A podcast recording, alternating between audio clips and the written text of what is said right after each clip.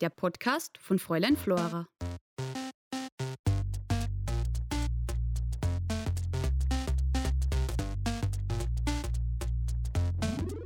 Hallo, hier spricht die Eva von Fräulein Flora und ich freue mich, die Gastgeberin unseres neuen Podcast-Formats Herst zu sein. Ihr denkt euch jetzt wahrscheinlich Herst noch nie gehört, oder? Stimmt, der ist nämlich neu. In guter alter Fräulein Flora-Manier haben wir wieder mal was probiert, was wir vorher so nicht konnten. Herausgekommen ist ein Podcast, der sich mit den großen Themen auseinandersetzt und zeigt, wo diese Themen auch im kleinen Salzburg einen Platz finden. Der Podcast ist aber nur ein Teil von einem viel größeren Plan. Wir haben während Corona so richtig eingestrebert und deswegen einige Neuigkeiten für euch.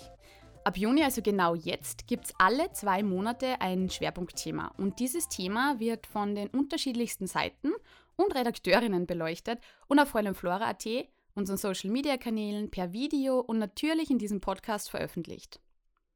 Und wenn wir schon dabei sind, das Schwerpunktthema im Juni heißt Zocken. In der Recherche sind wir draufgekommen, dass Zocken viel mehr ist als Online-Gaming oder Wettcafés. Spielen ist in allen Lebensbereichen ein riesiges Thema, so groß, dass es sogar an der Uni beforscht wird oder in Form von Sextoys, also Sexspielzeug, in Krankenhäusern eingesetzt wird.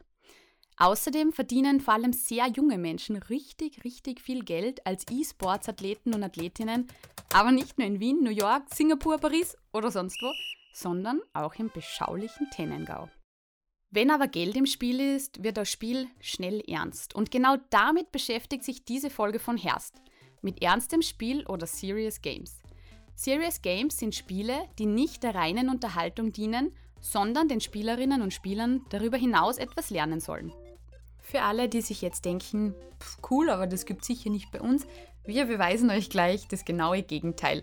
Wir haben uns nämlich in Salzburg umgeschaut und waren selber sehr erstaunt darüber, wie viele Menschen tatsächlich bei uns im Feld Serious Games arbeiten. Drei davon hat sich unsere Kollegin Marlene zum Interview geschnappt und das Ergebnis hört ihr jetzt gleich. Wir bedanken uns an dieser Stelle bei der Spielzeugschachtel, die uns in dieser Ausgabe als Partner begleitet und mit der wir der Frage auf den Grund gehen, was ein Spiel denn so spannend macht. Das ist auch jetzt mein Stichwort, die Klappe endlich zu halten und wir hören uns ein bisschen später noch einmal Jetzt wird es aber erstmal ernst und ich wünsche viel Spaß. Do you have papers to prove your identity? How did you travel? Who brought you here? Please describe the travel. Did you have to pay them any money? And why did you? Why did you?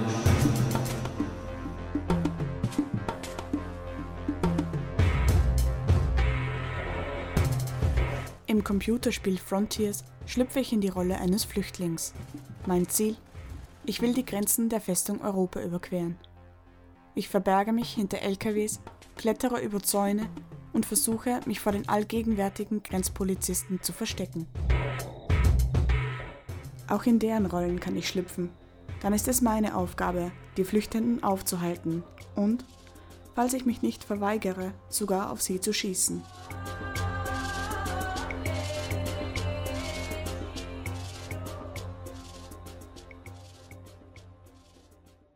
Die Idee war mal so einen typischen Online-Shooter, wo Leute zusammenkommen und gegeneinander kämpfen, gegen den Strich zu verwenden.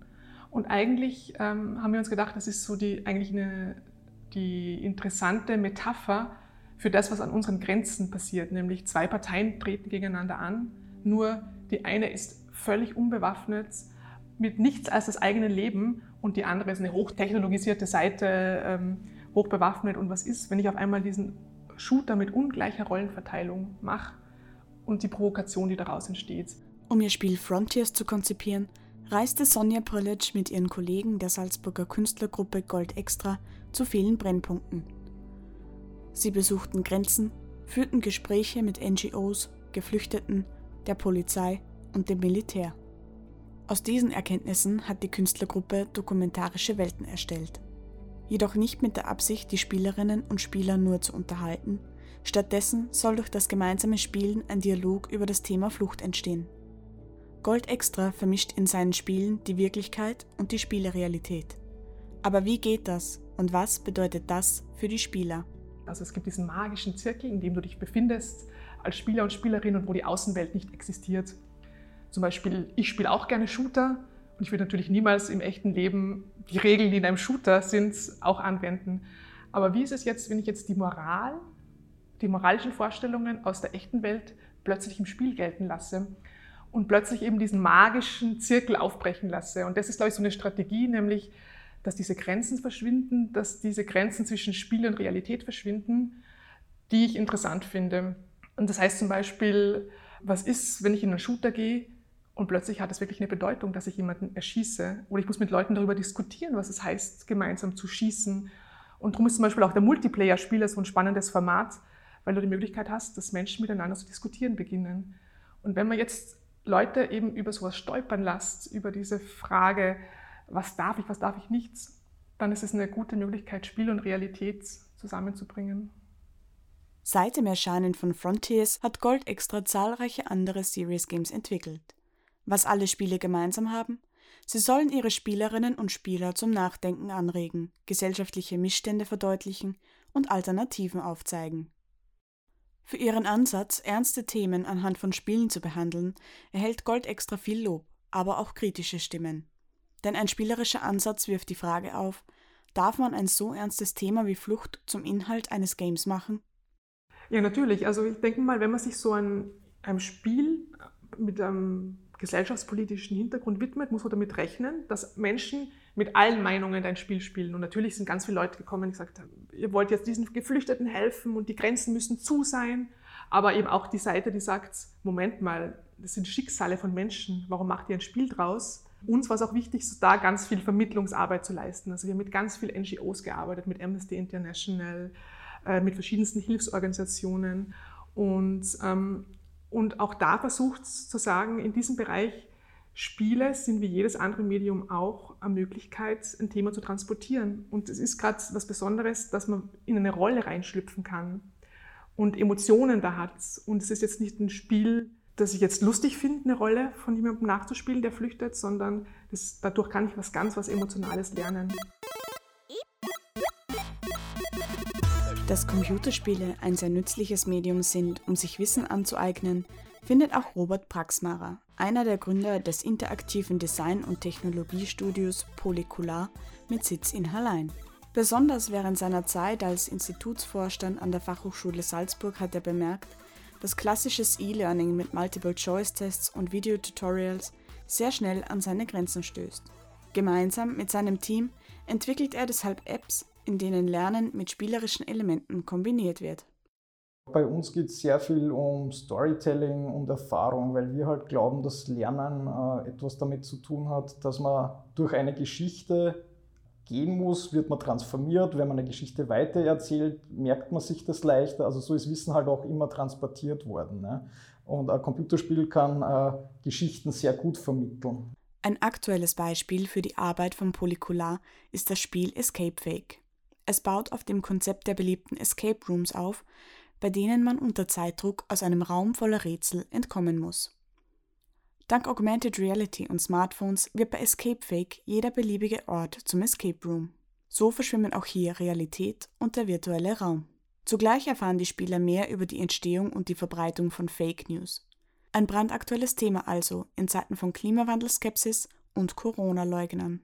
Worauf wir nachher kommen sind nach einem Escape-Raum-Besuch war, dass das eigentlich ein total super Format ist. Also zu, man muss rätseln, man muss komplex denken, es geht um Teamwork. Wir haben aber gesagt, was wäre, wenn man E-Learning mit diesem Escape-Raum-Format verbindet. Ja? Und das dann einfach noch jedem sozusagen auf einem, der ein Smartphone hat, der schaut an die Wand und sieht dort einen virtuellen Safe, klickt da drauf, kann Dinge miteinander kombinieren und lernt so was komplexes Problemlösen und Kreativität auch betrifft. Also das ist ja auch, das sind auch Dinge, die einfach im Lernen, im digitalen Lernen total abgehen. Nach einer kurzen Werbepause erfahren wir, warum die Evolution das Spiel erfunden hat und wie viel Spiel zu viel ist. Also dranbleiben und bis gleich. Erst, jetzt ist Werbung. Und da ist schon wieder die Eva von Freundin Flora und ich bin gerade zu Gast bei der Spielzeugschachtel im Europack. Mir gegenüber sitzen die Adele und ihr Mann der Harald, die gemeinsam das Spielzeuggeschäft im Europack betreiben. In der Spielzeugschachtel habt ihr ja nicht nur jede Menge Spiele für Kinder, sondern auch wir Erwachsenen schwören auf eure Spiele und Brettspiele. Was macht denn ein Spiel so spannend, dass wir gemeinsam mit Freundinnen und Freunden einen Abend damit verbringen wollen? Das gemeinsame Erarbeiten vom Spiel und das Spielen, das Miteinanderspielen. Es ist spannend, man kann immer wieder eine neue Partie anfangen auch mit dieselben Leuten, mit demselben Team und es kommt nicht immer dasselbe Ergebnis raus.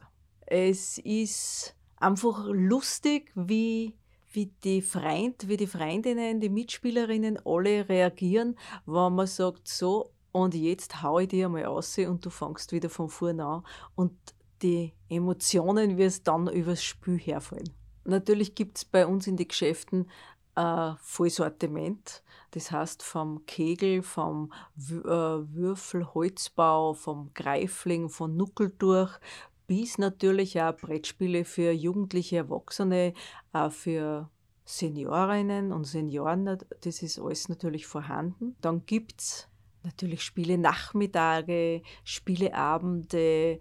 Wir werden angefordert von Spielotheken, von Schulen, von der Stadtbücherei, von Seniorenwohnheimen. Und zusätzlich äh, führen wir auch noch drei Betriebskindergärten.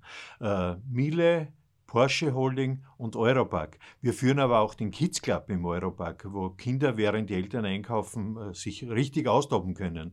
Wir starten auch Kindergärten in ganz Österreich aus, äh, zuletzt in Wien, in der Steiermark, im Pinzgau, jetzt aktuell im Flachgau. Äh, wir veranstalten die Salzburger Spieletage gemeinsam mit einem Verein. Wir haben monatlich ein Spielecafé im Jufa und noch vieles mehr. Also alles rund ums Spiel, alles rund um Spaß haben, um Erwachsene, um Kinder. Äh, toll.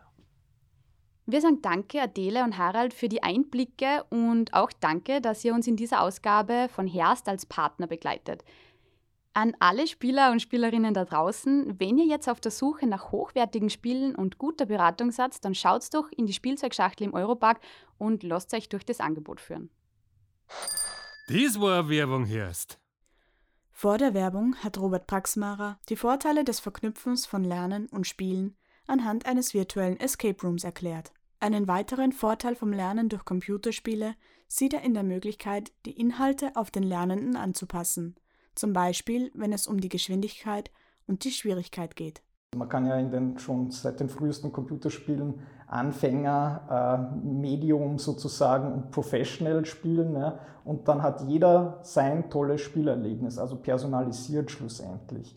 Äh, und das wäre natürlich unser Wunsch für das Lernen auch, dass es personalisiert auf das Individuum zu einem gewissen Grad zumindest zugeschnitten ist. Generell ist das, was uns antreibt, äh, personalisiertes Lernen. Es muss eine Challenge sein und aus dieser Challenge entsteht aber auch Spaß, äh, beziehungsweise dieses spielerische Element äh, hilft halt auch, das Lernen sozusagen zu tarnen. Äh, das ist so wie eine, wie eine Medizin, die man runterschluckt, die aber süß schmeckt quasi. Also man merkt es eigentlich gar nicht, dass man lernt, im Idealfall.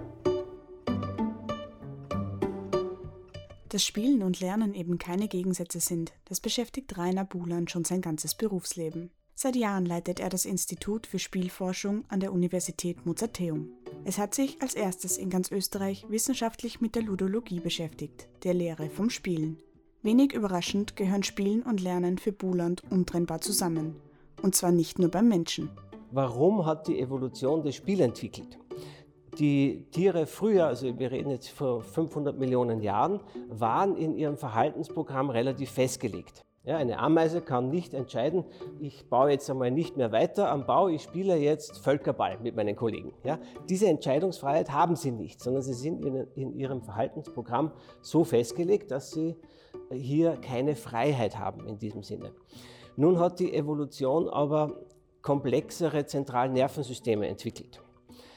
Das heißt, die Tiere sind jetzt nicht mehr so festgelegt über ihre Instinkte, über ihre äh, Nervenbahnen, äh, sondern sie haben Freiheit. Sie können frei entscheiden, was sie jetzt machen. Ja, wenn ich größere Freiheit habe, muss ich lernen, wie ich mich verhalte, was ist eine Gefahr, wie schleiche ich mich an, wie reiße ich ein Tier. Um dieses Lernen schnell zu organisieren, hat die Evolution das Spiel entwickelt. Also auch kleine Eisbären, kleine äh, Tiger, die spielen zunächst einmal herum und lernen so die grundlegenden Verhaltensweisen. Um Spiel richtig zu verstehen, muss man auch immer die andere Seite betrachten, den Ernst. Laut Professor Buland ist dieser Ernst zweischneidig. Auf der einen Seite gibt es den zweckrationalen Ernst, also der Ernst der Wirtschaft, der Ernst des Lebens. Auf der anderen Seite steht der Ernst des Spiels, denn auch Spiele müssen ernst und bewusst betrieben werden. Das ist eine der Fähigkeiten der Säugetiere. Sie können eine Metakommunikation einführen. Das, was wir jetzt tun, ist nicht ernst gemeint. Also wenn zwei Eisbären miteinander, kleine Eisbären miteinander herumtoben, dann haben sie über Körpersignale die gegenseitige Übereinkunft, wir beißen jetzt nicht wirklich zu. Das ist das Entscheidende, sonst würden sie sich ja umbringen. Ja? Das ist jetzt ein Spiel und eben nicht zweckrationaler Ernst. Das begründet das Spiel. Auch die heutigen Lernspiele, die wir unter dem Begriff Serious Games zusammenfassen, sind für Buland eigentlich kein neuer Trend. Denn schon im 16. Jahrhundert lernten zum Beispiel junge Adelige mit Kartenspielen die Wappen europäischer Adelshäuser. Neu ist dagegen die Vielfalt an Welten und Möglichkeiten, die uns Computerspiele eröffnen. Rein strukturell kann man nicht alleine spielen. Auch diese Idee, die wir haben, dass wir beim, im Computer oder im Computerspiel mit mir alleine spielen, stimmt ja nicht, sondern ich habe ja einen Computer als Gegenüber. Das Spannende bei den Computerspielen äh, ist ja dann losgegangen, wo wir gegeneinander spielen.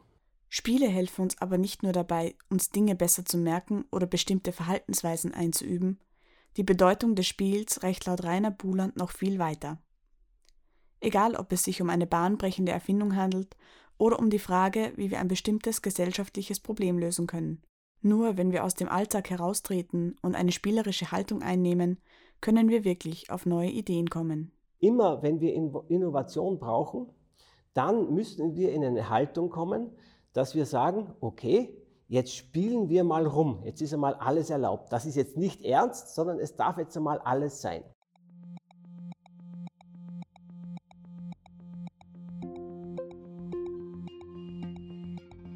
Nach all dem, was wir bisher gehört haben, scheint klar, wer nicht spielt, beraubt sich selbst der Chance, Neues zu lernen.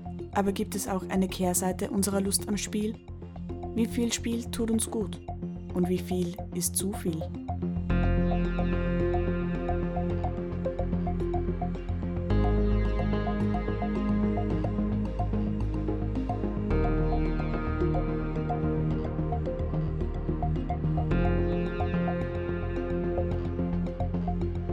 Ist ganz interessant, äh, dass man zu viel spielen kann. Das ist die große Schwierigkeit. Wir müssen uns hineinbegeben in ein Spiel, aber auch wieder herausbegeben. Und äh, das ist nicht ganz einfach, weil diese, Spielwelt ist oft wesentlich interessanter wie unsere alltägliche Welt. Und dann passiert es da, dann leicht, äh, dass wir unsere normale Welt als zu langweilig empfinden. Und dann beginnt ein Prozess, den wir auch als Sucht beschreiben können. Ja? Ich will dann immer mehr in diese Spielwelt mich reinbegeben. Auch Robert Praxmacher betont, dass das, was man im Spiel erlebt, zu Problemen führen kann. Er ist der Meinung, dass wir noch nicht gelernt haben, mit den technischen Möglichkeiten der letzten Jahrzehnte sinnvoll umzugehen. Virtual Reality an sich nicht so sehr, aber jetzt das, was ich darin erlebe, kann durchaus äh, sehr problematisch sein. Das kann vom Traumatisieren hingehen bis äh, Abhängigkeitswirkung äh, und, und, und. Es hat aber eben auch sehr viele positive Seiten. Ne? Es ist halt wie mit allen technischen Tools, äh, wie man es verwendet. Das heißt, äh, das ist Aufgabe der Gesellschaft, schlussendlich äh, Eltern, Lehrer, Pädagogen, und halt auch in jedem seiner Selbstverantwortung mit diesen neuen Medien umzugehen. Und das haben wir alle noch nicht drauf. Die richtige Balance zwischen Spiel und Ernst muss unsere Gesellschaft also erst noch lernen. Gar nicht so einfach in einer Zeit, in der Smartphones immer mehr Lebensbereiche zum Game machen. Von der Partnersuche bis zur Mülltrennung. Aber wer weiß, vielleicht wird uns unser Spieltrieb genau bei dieser Aufgabe behilflich sein, wenn wir die richtige Dosis Spiel eines Tages ausgerechnet von einem Serious Game lernen. Weiterführende Informationen zu diesem Thema bekommt ihr jetzt noch von Eva. Ich darf mich an dieser Stelle bei euch verabschieden und bedanke mich ganz herzlich fürs Einschalten. So, liebe Leute, unser Podcast zum Thema Zocken geht dem Ende zu. Was ihr in den letzten 20 Minuten gehört habt, sind logischerweise nur Ausschnitte von den spannenden Interviews, die Marlene geführt hat. Die ganzen Interviews gibt es in voller Länge auf unserem YouTube-Kanal zu sehen und schaut auch auf jeden Fall auf Fräulein Flora T vorbei, abonniert uns auf Instagram unter Fräulein Flora SBG und liked uns auf Facebook, damit ihr die Beiträge vom Schwerpunkt Zocken nicht verpasst. Außerdem bedanke ich mich bei der Spielzeugschachtel für die super Unterstützung. Erst. Und wie geht's jetzt weiter? Wir hören uns im August wieder und stellen uns dann die Frage, wie man in Salzburg trotz Wucherpreise gut wohnen kann. Dazu haben wir Menschen interviewt, die geniale Wohnalternativen zum klassischen Hauskauf umgesetzt haben. Ich freue mich auf euch und sage bis dahin Baba und pfiat euch.